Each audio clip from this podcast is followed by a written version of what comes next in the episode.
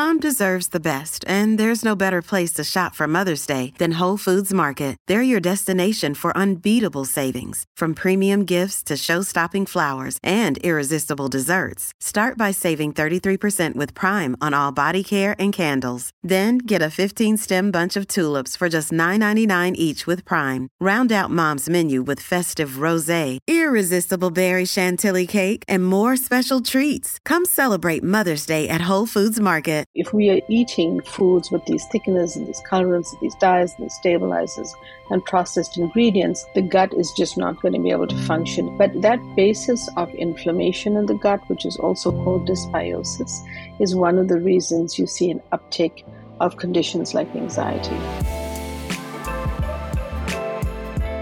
Welcome, Dr. Uma Naidoo. How are you? I'm great. Valeria, how are you? I am so good. Thank you. I read your book, Calm Your Mind with Food, and I was so fascinated and blown away by the amount of detail that you provided, the information that you provided in this book, and the connection of food and nutrition to mental health. I think that a lot of us know that there's some kind of a connection, but once you really understand, which is what your book provided, you are really blown away by how much we can help ourselves, which is why I was very excited to chat with you.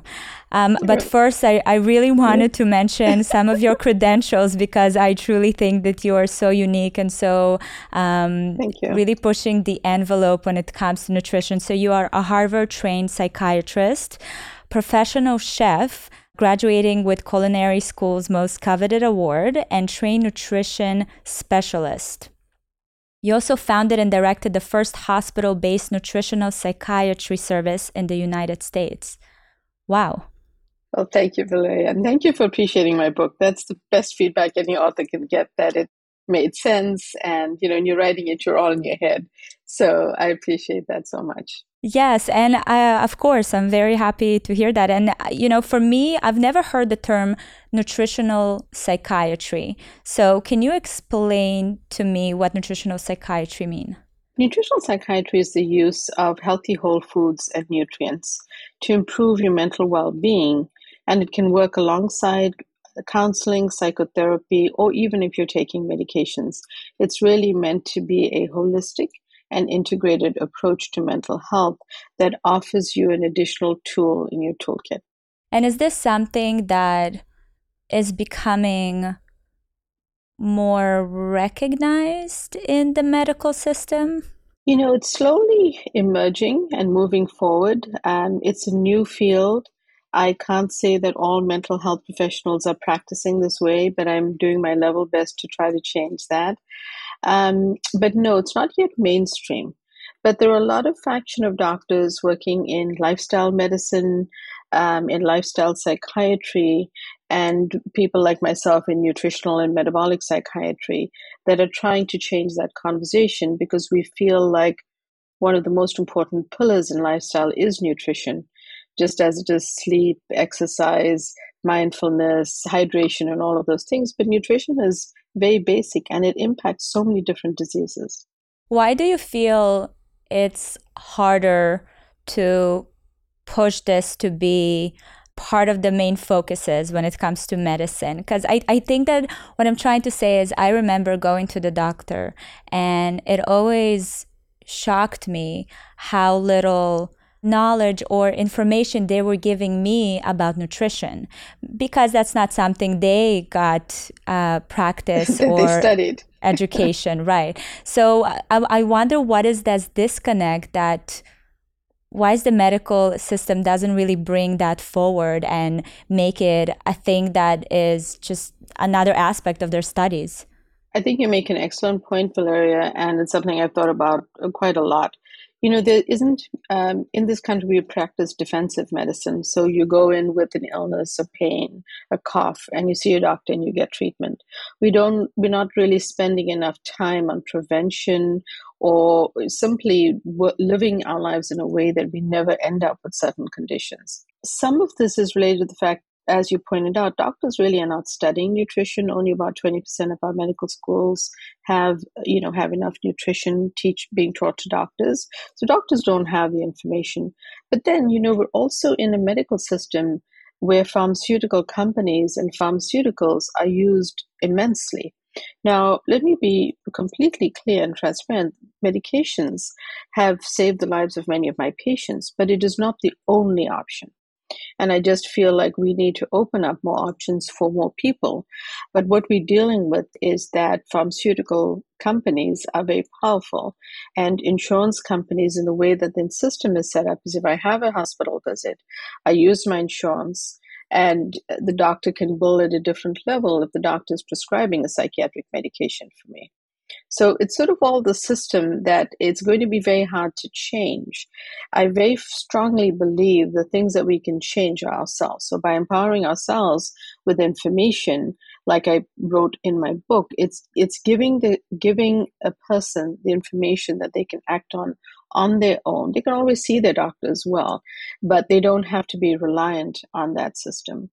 I think that was one of the things that pushed me to go and study holistic nutrition. When I was pregnant with my first child, I've just realized that I know so little about what I can provide for myself, for my growing baby, and there weren't any answers I could find from the doctors that I was seeing.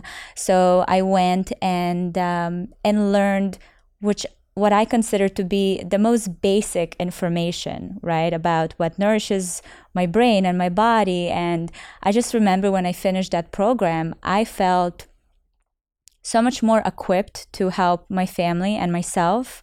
And I just wished that this is something that was truly taught in schools, like to kids, right, to teenagers, it's very basic information. How did you find yourself in this field of work? I think it really stems from my childhood. I grew up in a family that loved food, but also healthy eating, a lot of scientists, doctors, and a few Ayurvedic practitioners. So there's always a conversation about spices being healing, always a conversation about science, but also eating healthy and delicious food. And at the same time, I was obviously influenced by this, but when I found that eating in medical school was, you never eat healthily in medical school. It's unfortunate. Most students don't. I think it's better now. But in residency, I found that we were learning and being taught to prescribe these really strong medications, psychopharmacology.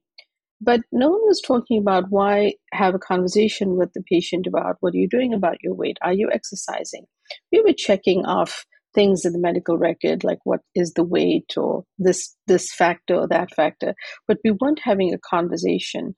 And very early on, a patient was very angry with me when I was a very junior doctor, thinking that I caused him to gain weight from medication. And I knew from the data in front of me that it wasn't me. He had come in overweight, and he now had read the side effect and thought it was the medication. But he also had this massive cup of coffee in his hand. In Boston, everyone loves Dunkin' Donuts coffee. It was a 20-ounce size. And I said, what did you put in your coffee today? And it ended up he had placed 8 teaspoons of sugar and a quarter cup of ultra-processed, creamer that and I know does not have great ingredients in it. And I'm not a big calorie counter, but I use that example just to say, well, let's look at how many calories you consume. And he was so shocked because he realized the amount of sugar that was in there, the amount of processed ingredients, that even before he'd eaten breakfast, he was consuming all of these calories. And his eyes lit up, and it was like an aha moment for him.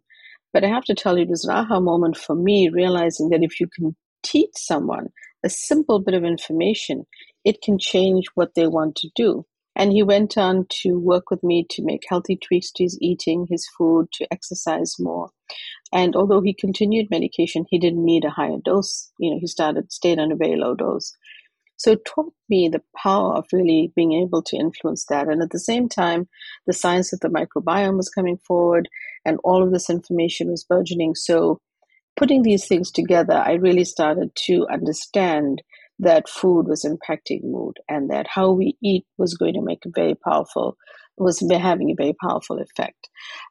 So it came together in that way. And then I was, offered the chance to start my own clinic at Mass General, and that led to being able to see more patients and really do more work and more research. It's amazing the ability, because I don't think a lot of people do that, especially in your position or someone that studies to in the medical field, to kind of go back to basics. I feel like what we do a lot is we're trying to make the solution like an innovative approach to solution, it's more innovation and more complexity and more medicine, and the ability for you to just step back and just be like, let's talk about the base of it all. I think that is something that is very unique, and going back to just what we all see that's happening on the global scale when it comes to anxiety, when it comes to panic attacks. There's a lot of, it's an epidemic, and it's so prevalent now. From your years of doing this, do you feel like it changed? Has it become, there's more of it? Or are people talk about it more than before? Yeah, that's such an excellent question, because I think that to some extent, for example, COVID really almost uncovered this mental health crisis. But I also think that some data points during COVID, take anxiety, for example, and the reason that I wrote this book, Calm Your Mind with Food, is in about spring of 2020, the entire United States had a shortage of a medication called Zoloft, which is called sertraline. Is the generic name, and it's a selective serotonin reuptake inhibitor used commonly for depression and anxiety. I mean, we were getting warnings from pharmacy. There was so many new prescriptions that people needed. So people who hadn't had anxiety before were getting new prescriptions that we ran out. Following along that, some CDC data showed that at a certain point in time during the pandemic, about 11% of Americans were seriously thinking about suicide, which is a massive number. And very scary. So people were just not doing well. Research has now shown beyond the pandemic that there's about a 25% increase in the amount of anxiety and the diagnosis of anxiety. So I think that I do agree that we are having more of an open conversation now. More people are talking about mental health. We are trying to work on destigmatizing that conversation. But I also think that there were factors in the last few years which really increased the certain conditions, especially anxiety, but increased things and have impacted everyone in the world. How do you see it manifesting, and specifically talking of anxiety, how does you see it manifest in the body and in the mind? What tends to happen in the body is people for example, they wake up with a feeling of a knot in their stomach. They just so anxious they can't get out of bed, or they're so nervous or worried about the day that they can't get their day started, or they have a high pulse rate and they feel tremulous. They may wake up with a headache. They may have sweaty palms. A lot of symptoms that you can experience in your body. They may not be sleeping well. They may be just realizing that they're worried, but they don't even realize they're worried. They just feel like maybe they're not sleeping well. And so much of this, can be not only felt in the body. The issue is that, sometimes people don't realize that they need help or they need to make a change to what's happening. And of course, we know from the science and what I unpack in the book that, there are different factors behind it. One of them I talk about is inflammation in the body that could lead to inflammation in the gut, leads to inflammation in the brain, and vice versa. So there's all of these mechanisms behind it that we think are what kind of drives these conditions as the science emerges.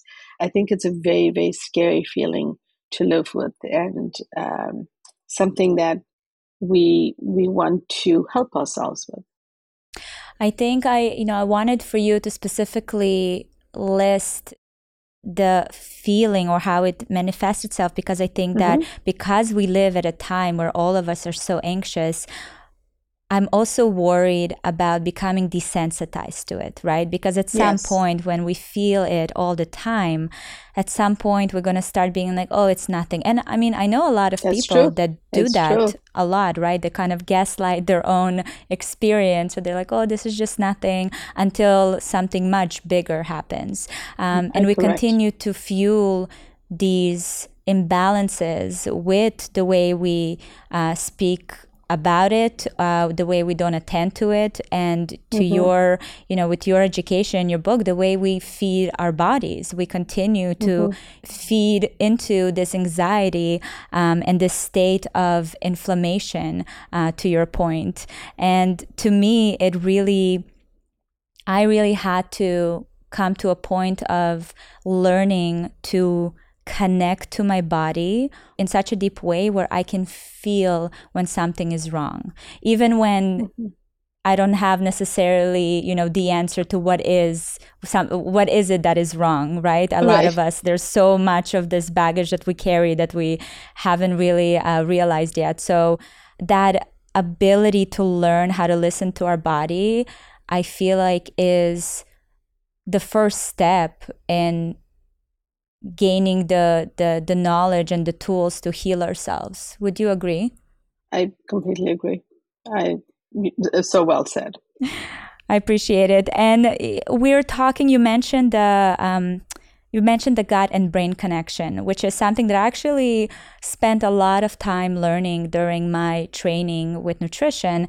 The gut in general, I wasn't paying attention to it. It wasn't something that I putting a lot of thought into. Can you explain, how does gut health impact anxiety specifically? You know, the gut and brain are connected. They originate from the exact same cells in the human body. And then they divide up to form two different organs, so the gut and the brain, which are not close by in the body, but they are connected anatomically, physiologically, and biochemically by the 10th cranial nerve, which is the vagus nerve. But then you have to think, well, what does the vagus nerve do? It acts really like a two-way text messaging system between these two organ systems, allowing for chemical messages to be transmitted all the time, all day, all night.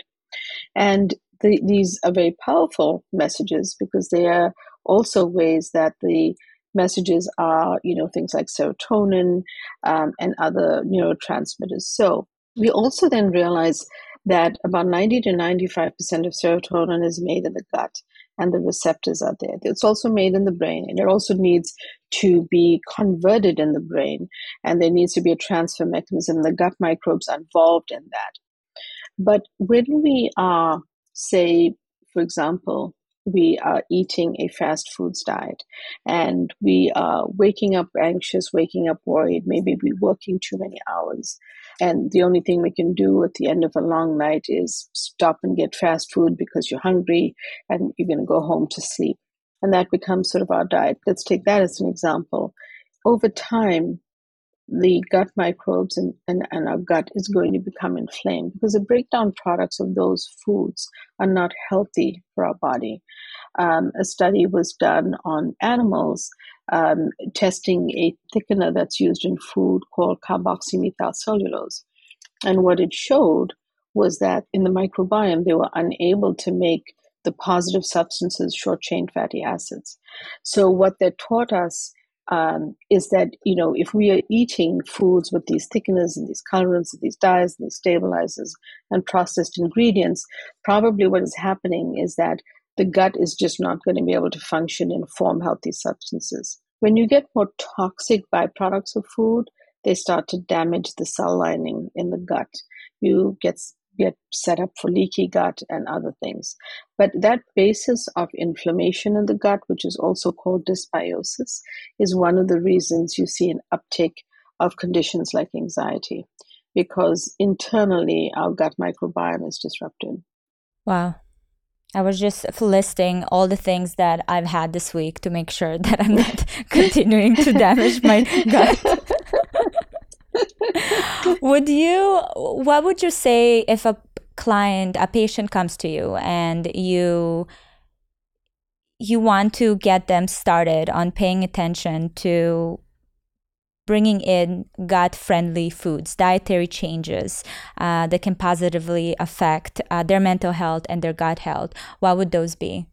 So first and foremost, I will often ask them if there's any habit that they're engaging in, either eating something or drinking something, that they sense is not healthy for them, but they're still doing it. Because having that awareness is very powerful. I can then leverage that awareness to help them change that one habit. But then I also look at what they're eating, understand what they enjoy eating, and start to design a nutritional psychiatry plate for them based on history and other parts of the evaluation that occur. As I do part of this, the foods I want them to lean into, let's name a few of them. Those colorful vegetables, the different colors, the plant polyphenols, the fiber are what they need. I want them to use spices. Spices are very powerful anti-inflammatory and antioxidant properties that can flavor their food, but also bring positive impacts for both anxiety and for things like inflammation. And then another category of food, I want them to pay attention to are fermented foods, because fermented foods bring back live active cultures. They help to reduce inflammation, and research has shown that. So, starting off, I want them to think about just incorporating these foods. But from there, we build out a full plate of the different food groups that they need to be including so that they, nutritional psychiatry, in my opinion, is all about how much we can add in than how much we can take out. Because people want to feel that they are not losing foods that they might enjoy or eat. We just want them to understand that there are healthier versions they can be consuming. And you mentioned in your book, Calm Your Mind with Food, you have 6 pillars for calming your mind. Can you please list those? Yes, of course. So one of them is actually something that I've already touched on, which is, wanting to make sure that the person identifies something that they shouldn't be eating, right? And that becomes really critical because we know that once they've identified that, they are going to be able to help us understand or help themselves understand how they can be sort of cleaning up or improving their diet. Another pillar is eat whole to be whole.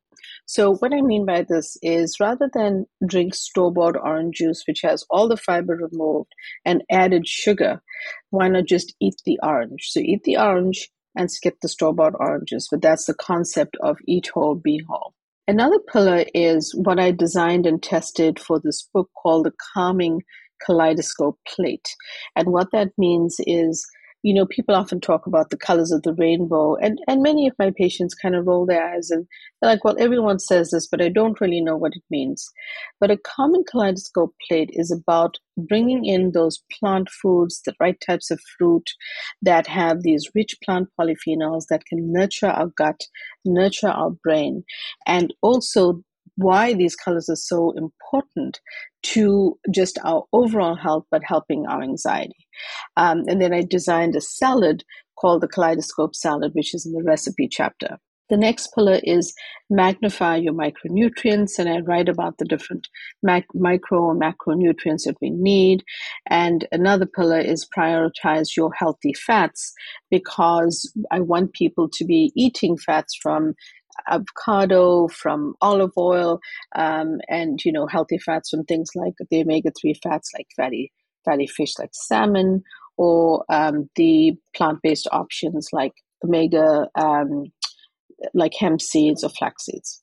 I find that a big struggle for people, mainly in the West. I'm generalizing right now, but that's what I think. I think you're right. We've come to a place of needing the convenience and the immediate reward. That I think that's what keeping us away from following our gut feeling on what it is that we need to consume and how to consume it.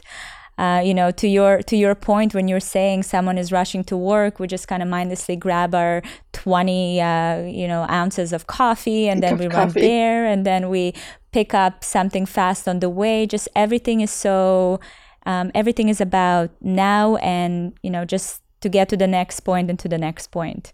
I agree. I agree. We're a very impatient nation. Yeah, we're very impatient, and I'm always wondering. You know, there's a lot of diets are a big business, right? And I think that we've been served with all these fad diets and all these ways to do this and ways to do that. And I see people jump on kind of the trends, and for me, I'm always like trying to understand when do we get to a point where we stop hopping around and starting to really change our lifestyle and our kind of approach to food and the way we do food. Like even for you, when you talk to your patients and meet your clients and talk about these changes, do you find that there's a lot of resistance in terms of, well, I don't really have time for that. I don't really have time to add the spices or to eat the whole, fruits because it's faster for me to go and buy them and, and packaged in a bottle. How do you approach that?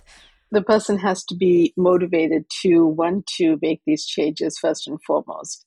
And sometimes people don't feel that they can make the effort to prepare something. But then I have to really break down and unpack the science behind it. Like drinking a fruit juice is not the same as eating a small piece of fruit. And there's science that impacts your metabolism behind that.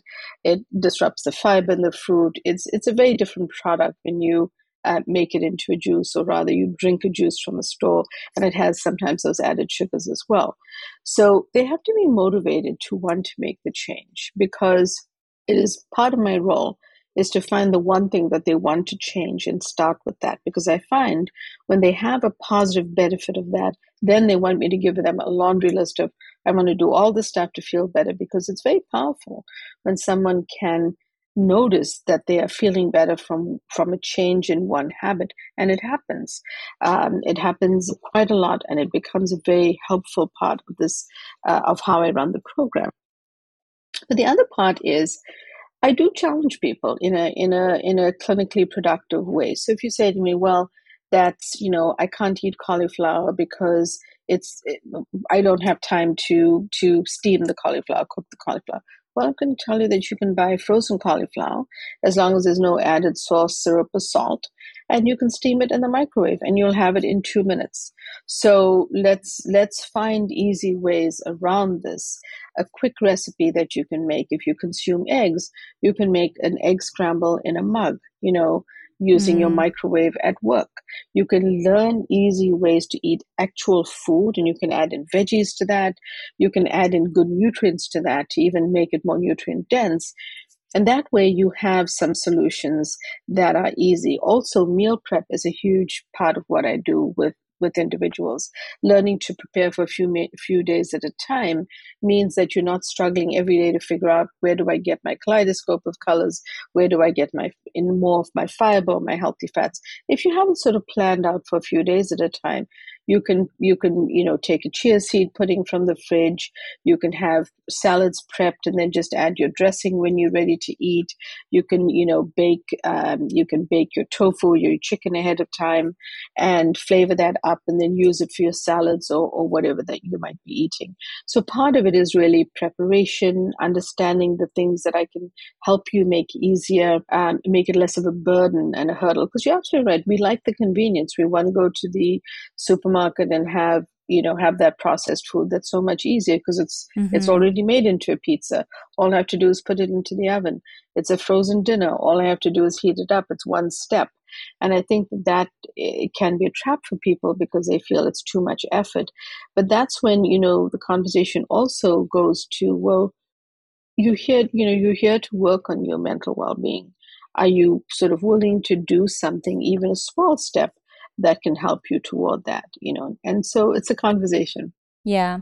I think the point of preparation is extremely important because I think that just like anything else, we get so tired mentally to try to keep up with all the things that we know are good for us, right? In terms of wellness and health and diet and all these other things, socializing, like there's so many aspects. I feel like now, although information is abundant, it also creates a lot of this mental fatigue for all of us. Yes. And I'm even thinking about, yes, it's a lot. And I even think about, you know, the girls that come back from, or anybody, honestly, that comes back from a long day at the office and they had just like a really shitty day, and we just come into the house, we open the fridge, we have this frozen pizza, and it's like, okay, this is our little, you know, answer to our prayers at this point, just very mindless. Yeah. Yeah. And that kind of also brings me to this, to the aspect of emotional eating.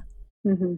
How does that come into play? Yeah, you know, I think that emotional eating is inextricably related to our moods, to our emotions, to how we're feeling about the world, our inner world, our outer world. And I think that we also must realize that, you know, if we, what we're consuming are more packaged processed foods and fast foods, that the ingredients in those foods are really they engineer to tap into our cravings so that we want more of it.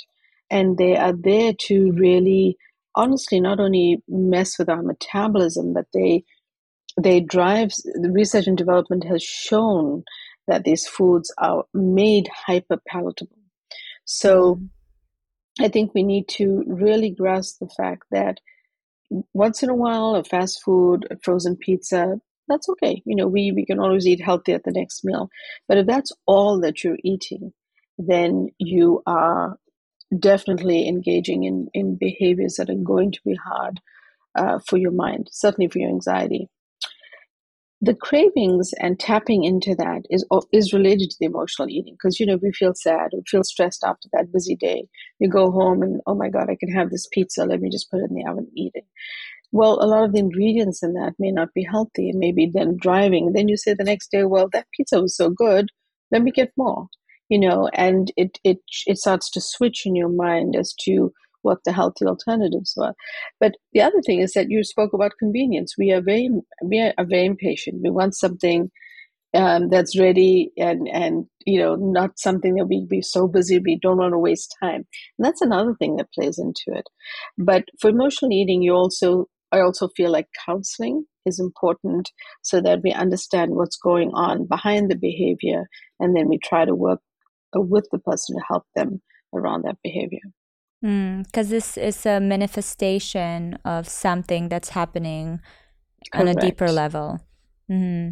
And it's being, you're absolutely right, it's being manifested as that emotional eating.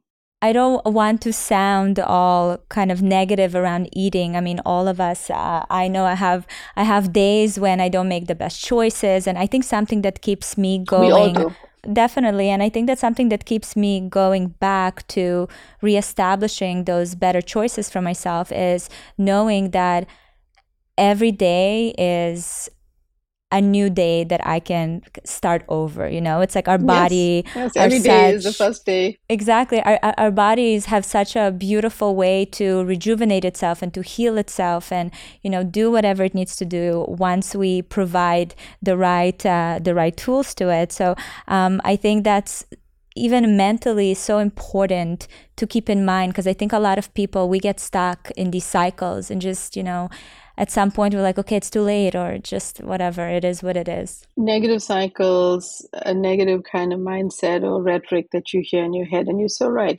You know, it's that downward spiral of, oh, I'll have the pizza and then it's, oh, heck, you know, I'll get one tomorrow, it's easy. And then it's, oh, this is delicious, let me just continue. And then it's like, you know what, I'm never going to be able to change this habit, let me just continue. You're absolutely right. It's a very valid point. And I feel like that's where counseling and support happens and is important so that we sort of learn our emotions as we are going through them. And that brings us it brings those emotions to our awareness and it helps us make more mindful choices and becomes so important in your journey towards just overall better eating over time. You know, I talk about one of the pillars in my first book. I set up pillars for nutritional psychiatry. The second book is really focused on anxiety. But one of the pillars we talk about is the 80-20 rule around balance, which is that, you know, we 80% of the time we try, we do our best. 20% of the time, you know, that pizza happens or something else. And it's okay because, like you said, you can make a better choice the next day or the next meal. So that's really important for us to carry forward in this messaging, because we want people to feel hopeful, you know? Mm-hmm. Also, something that helps me to snap back into reality is I get more information and education around. It's kind of a scare tactic for me. If I start drinking too much coffee, I'll Google like what happens if you drink too much coffee. And you start learning all the negatives that can happen physically and emotionally and mentally. And I'm like, okay, that's it. That's enough for me to be like, I'm going to change course here. So, you know, whatever works. Correct. In terms of something that became very interesting to me as I got older, it's also learning how I can better support my body as a woman going through different kind of phases in my life. I think for a very long time, a lot of the studies around nutrition, around physical activity are based on men. And whenever I now look for anything, honestly, any trend in wellness, I always try to find anything that also measures the benefits or the negatives on a woman's a body, because we are built differently genetically, and there's the hormonal factor. So do you recommend different approach for women versus men, or specific methods to think about, or foods? So I think that's the way that I like to strategize around this is, more and more, these plans are highly personalized. So it's personalized more to the person than the gender. But to address your point, I do think that women go through, the research is limited on using female subjects. And while I think that some groups are really trying to improve that and change that, it's going to take a while for that to catch up. But I have found over the course of my practice that it's so much more important to practice personalized medicine. So a woman going through fertility treatment is very different from her body when she's at perimenopause, very different to her body when has gone through menopause and is now experiencing other aspects of aging, hopefully healthy aging. So I think that it can be definitely tweaked around symptoms of menopause and how could we create the right dietary plan for you to support the condition, the symptoms you're going through. So that can be more specific. But in general, the plan has become really more personalized. Like I had a mother and a daughter. I was evaluating the mother. The teenage daughter came into the visit because she was interested in hearing more about this work. And it turned out they had an opposite reaction to the same healthy food. So even people who are biologically related may not respond the same way. And I think what that's taught me is fully respect the fact that we don't have enough studies in women and the research, but also that it does need to be individualized to the person. I was talking to a friend the other night, and she was sharing her experience getting off the pill. And she went and worked with integrative medicine doctor that helped her with providing support, right? Because when you go off the pill, there's so many different, again, for every person it's different, but there's a lot of different side effects. There's a lot of different things that are happening in your body. And she said that it changed the way she views medicine in general, because it helped her so much. It created such support system for her to go through it, compared to her friends who are very scared to get off the pill because they know they're going to get hit with all these symptoms. Right. And I agree with you. I think that we need to speak more on the whole personalized approach to things, because now, I think there's so many, again, wonderful experts out there, but I feel like we're all kind of giving information and we all try things, and it's very general and a lot of the cases not very beneficial for anybody. So we're just, getting the vitamins, buying the pills, getting all these things, but it's not really necessarily moving the needle for us as individuals.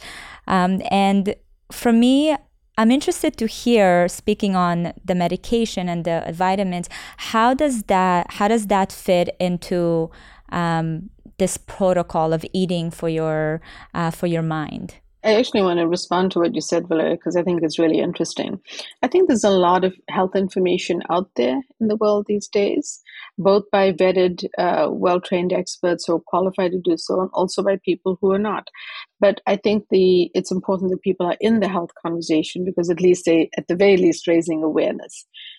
You know, in my book, This Is Your Brain on Food, I outline the science between different mental health conditions so that people understood whether you have depression, anxiety, OCD, schizophrenia, there's a way that you can also use food as a tool. And there are very specific concepts behind it. And the research is there to say, well, let's eat these foods and let's cut back on those. With what I did with This Is Your Brain on Food is I made it like I thought about it as the basic guide for everyone to be able to use. But with Calm Your Mind with Food, it's really honing in on anxiety. It's unpacking the science, then walking people through the way to shop for an anti-anxiety diet, how to help yourself, how do you think about navigating the supermarket, then a protocol of this is how you can break it down on a day-to-day basis and make it easy for yourself, and then the recipes to go along with that. So it's actually highly specific to anxiety and highly actionable. Because to your point, we often get just tons of information. I hear this from my patients all the time, an overload of information, but what do I do? And that's why it's written in that way. So you can always go, you can start at the protocol, and you can go back and read the science. Or if you more of a nerd like me, you'll want to know what the science is so that you know what the decision is that you're making. So it's intended to help people in that way. And hopefully it will be a guide that they can use in that way too. Mm-hmm. I mean, I think it's wonderful to bring a protocol, I mean, especially for something like anxiety. A lot of us experience it, and this is such a wonderful starting point for education and for taking the first steps. I think something with anxiety, like I mentioned before, it's just we at some point we even stop feeling it, right? So we don't understand how to even go about it. Yeah, we become desensitized, and that also speaks to the fact that it's so rife, it's so common. But that doesn't mean we should be minimizing it, right? Because it actually has impacts on our metabolism, our body, and our sleep, on our overall health. So I think that we shouldn't become just almost numb to these effects because they're just occurring all around us. We should always be kind of mindful about when we need help or be able to reach out to others if we're noticing something in a friend, a family member, even a colleague at work, and to say, you know, hey, is there something, you know, that you might need? And there's always a way to have that conversation, and they're not easy, but I think it's an important point. Is there such a thing as good anxiety? Yes, thank you for asking.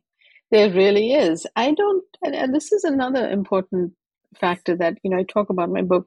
I don't want people to think of anxiety as the enemy, because anxiety can be harnessed in a way to actually help you. One of the ways to do that is how you eat, because then you can use that positive momentum in a way that helps you. You know, if you're studying for an exam and you know that you have the test or the exam the next day, and you can stay up till 10 o'clock and finish all of your work, that's anxiety that is helping you actually be effective and function towards a good and positive goal. When we start to be concerned about anxiety is when you are so anxious, so worried that you can't function, you can't go to work, you can't even get onto that Zoom meeting. Or as in one of my clients was happened to her during COVID, she was suffering with such extreme anxiety that she was having started off with half a glass of wine in order to get onto her Zoom meetings in the afternoon, because her anxiety would start in the morning and she would kind of manage it up until a certain point.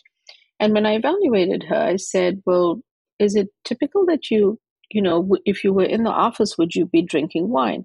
And she said, no, I drink it so I can get onto the next meeting. And over time, between 12 and 6, she was drinking 2 glasses of wine and working and being on the Zoom meetings. And she was doing that because she had developed such severe anxiety. Those are the types of examples where we want to bring it to awareness and then say, well, how can we walk ourselves back from this? How can we help you with this so that we are not driving and worsening your already existing anxiety? And taking it back to supplements and medication, where do they fit into all of this?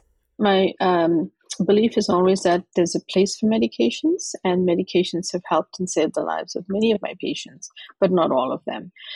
Many of them have also really benefited from a more holistic and integrated approach using nutrition and lifestyle. I do feel there's a place for medications if someone needs it.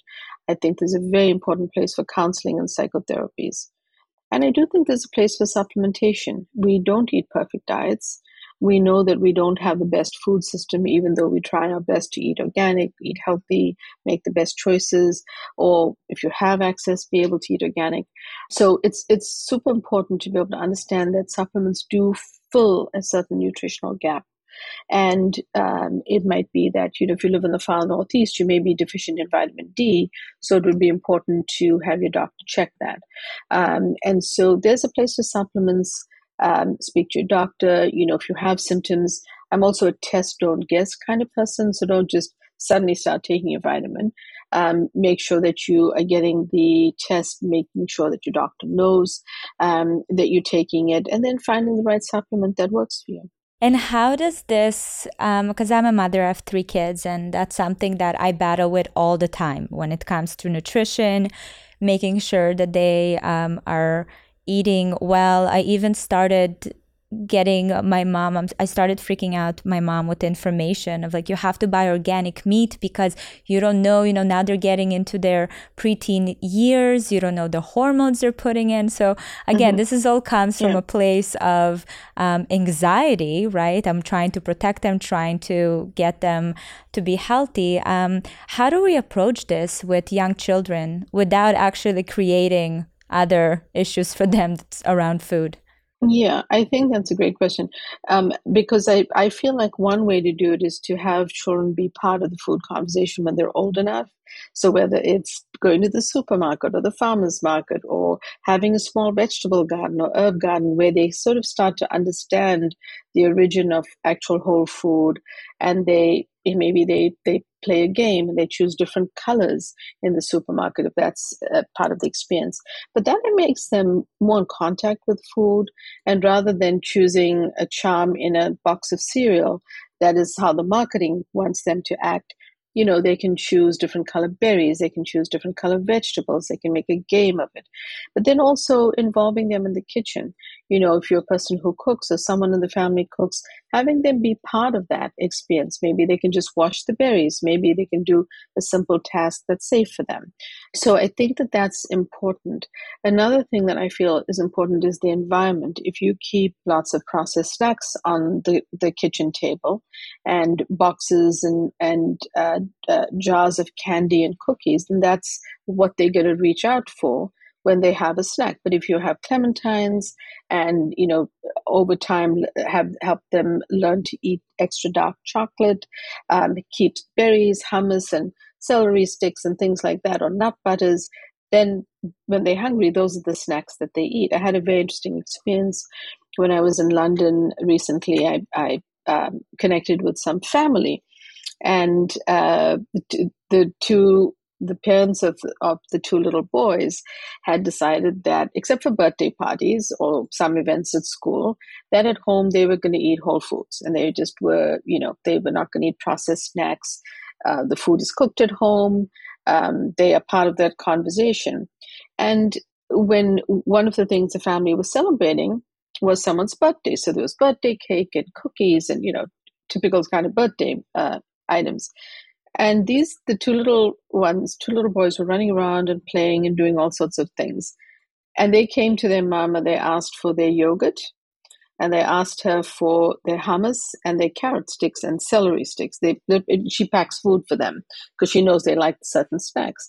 And I thought, how interesting. Here they are faced by, you know, bowl of candy, birthday cake. They weren't really that interested. They might have tasted a piece, but that wasn't what they wanted when they were hungry. And that really taught me something about how, you know, when you see it in action and you see that you can make a difference, that's very powerful information. So I feel like if they're part of the conversation, if the healthy choices are made. Now, I know as well It's not that they can't have a bag of crisps or chips or snacks. It's that the mom doesn't focus on buying that. So if she takes them to the supermarket and they say, oh, I want this and that, she'll let them have, say, one thing. But they can't have 10 of the same, whatever it is. And that way, they're still tasting it. They enjoy it. They may like it, they may not, but that's not the focus of the food. And I think that works against creating some kind of a worry of, oh, they're going to develop an eating disorder or something, because they have the choice. You're not saying you can never have it. You're saying, yeah, but we'll also get apples and we'll get some berries and we're going to get the broccoli. And yeah, if you want that bag, we'll get that too. But that's not, so if you think about the grocery cart, it's not filled with the junk foods and the processed foods. It's filled with the healthy foods and less of that. And I think you create that balance for them and make sure that the environment, it's not perfect.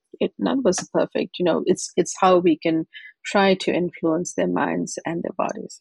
I love the idea of really focusing on the good and surrounding them, making the environment with the fruits and vegetables and all these things, like focusing more of the energy on that rather than on trying to get them to not eat the sweets or not, Exactly. Channeled energy towards that, I feel like creates a bad relationship between you and the child, a bad relationship between the child Sure. and the food. Sure. And I even I stopped buying a lot of different things in our household. And I do find that my kids just, because it's out of their sight, it's also out of their mind. Mm-hmm. It's not something they Right.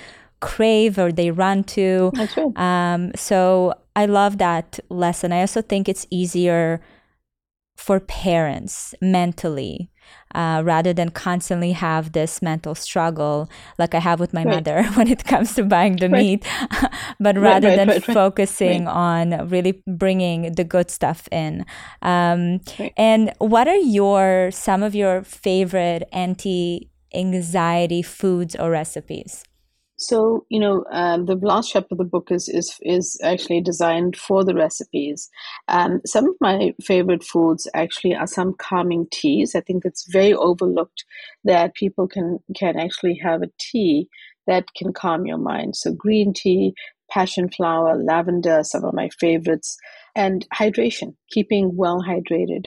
I think it's a very ignored step in anxiety, because if you're dehydrated, you can present with severe anxiety and be and feel very panicked. But I love leafy greens, and I created in this book, I mentioned the kaleidoscope salad based on the fact that there's rather than the rainbow, which is a certain number of colors, the kaleidoscope, each vegetable and fruit has so much to offer you, so many nutrients, phytonutrients, fiber, and then you go to the micronutrients that they contain. So I want people to think about their salads and their vegetables as just a kaleidoscope of colors that are going to bring them a nutrient-dense meal. So I love people to think about that. And then I love things like fermented foods, because I know that they beat inflammation, and research has shown that. So I want people to start to incorporate a fermented food. And another one is start to work and use spices, because continuously adding little bits to your food can be helpful over time as well. So that's just a few of the foods. Obviously, I go through many more in the book, but it's a way to get started.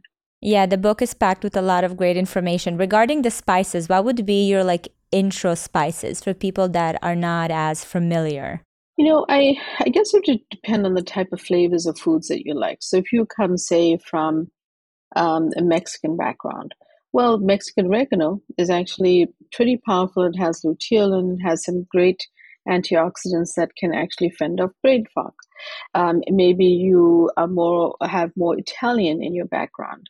Oregano, parsley, thyme, garlic, all of these have really good benefits to them. So I almost like to personalize it to what a person likes to eat, because then they're more likely to go get it. But if they want to be creative and excited and try something different, then I can always introduce them to South Asian spices, of which there are many, and say, well, would you like to try, a little bit of turmeric with black pepper in your soup as a way to get started, and then maybe advance to a recipe later on. I find that spices can make the food so flavorful. So by tapping into something that they like to eat, then I reverse engineer, well, I think we should focus on these spices for you because you would like the flavor if you added them to whatever your roasted vegetables, your baked chicken, or whatever it is that you're making. That's amazing. It makes me very hungry. Dr. Uma, Calm Your Mind with Food. Highly recommend for everyone to check this book out.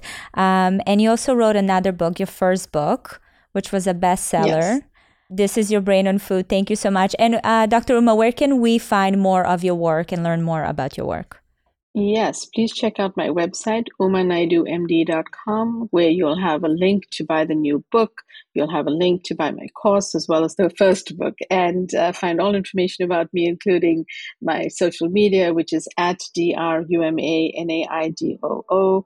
And also sign up for my newsletter because you get tons of information from me every week about what I talk about is one ingredient per week. And you can sign up on my website. So I hope you enjoy the book. Wonderful. Thank you so much. Thank you. It was a pleasure to talk to you. Thank you so much for watching this episode. I hope you enjoyed it. Don't miss my newest episode right here. And if you're listening to the podcast on Apple or Spotify, please go and leave a review with your biggest takeaway. I love reading your thoughts. And if you have any suggestions for guests or topics, you can leave them in the comment section. And always, always remember, you are not alone.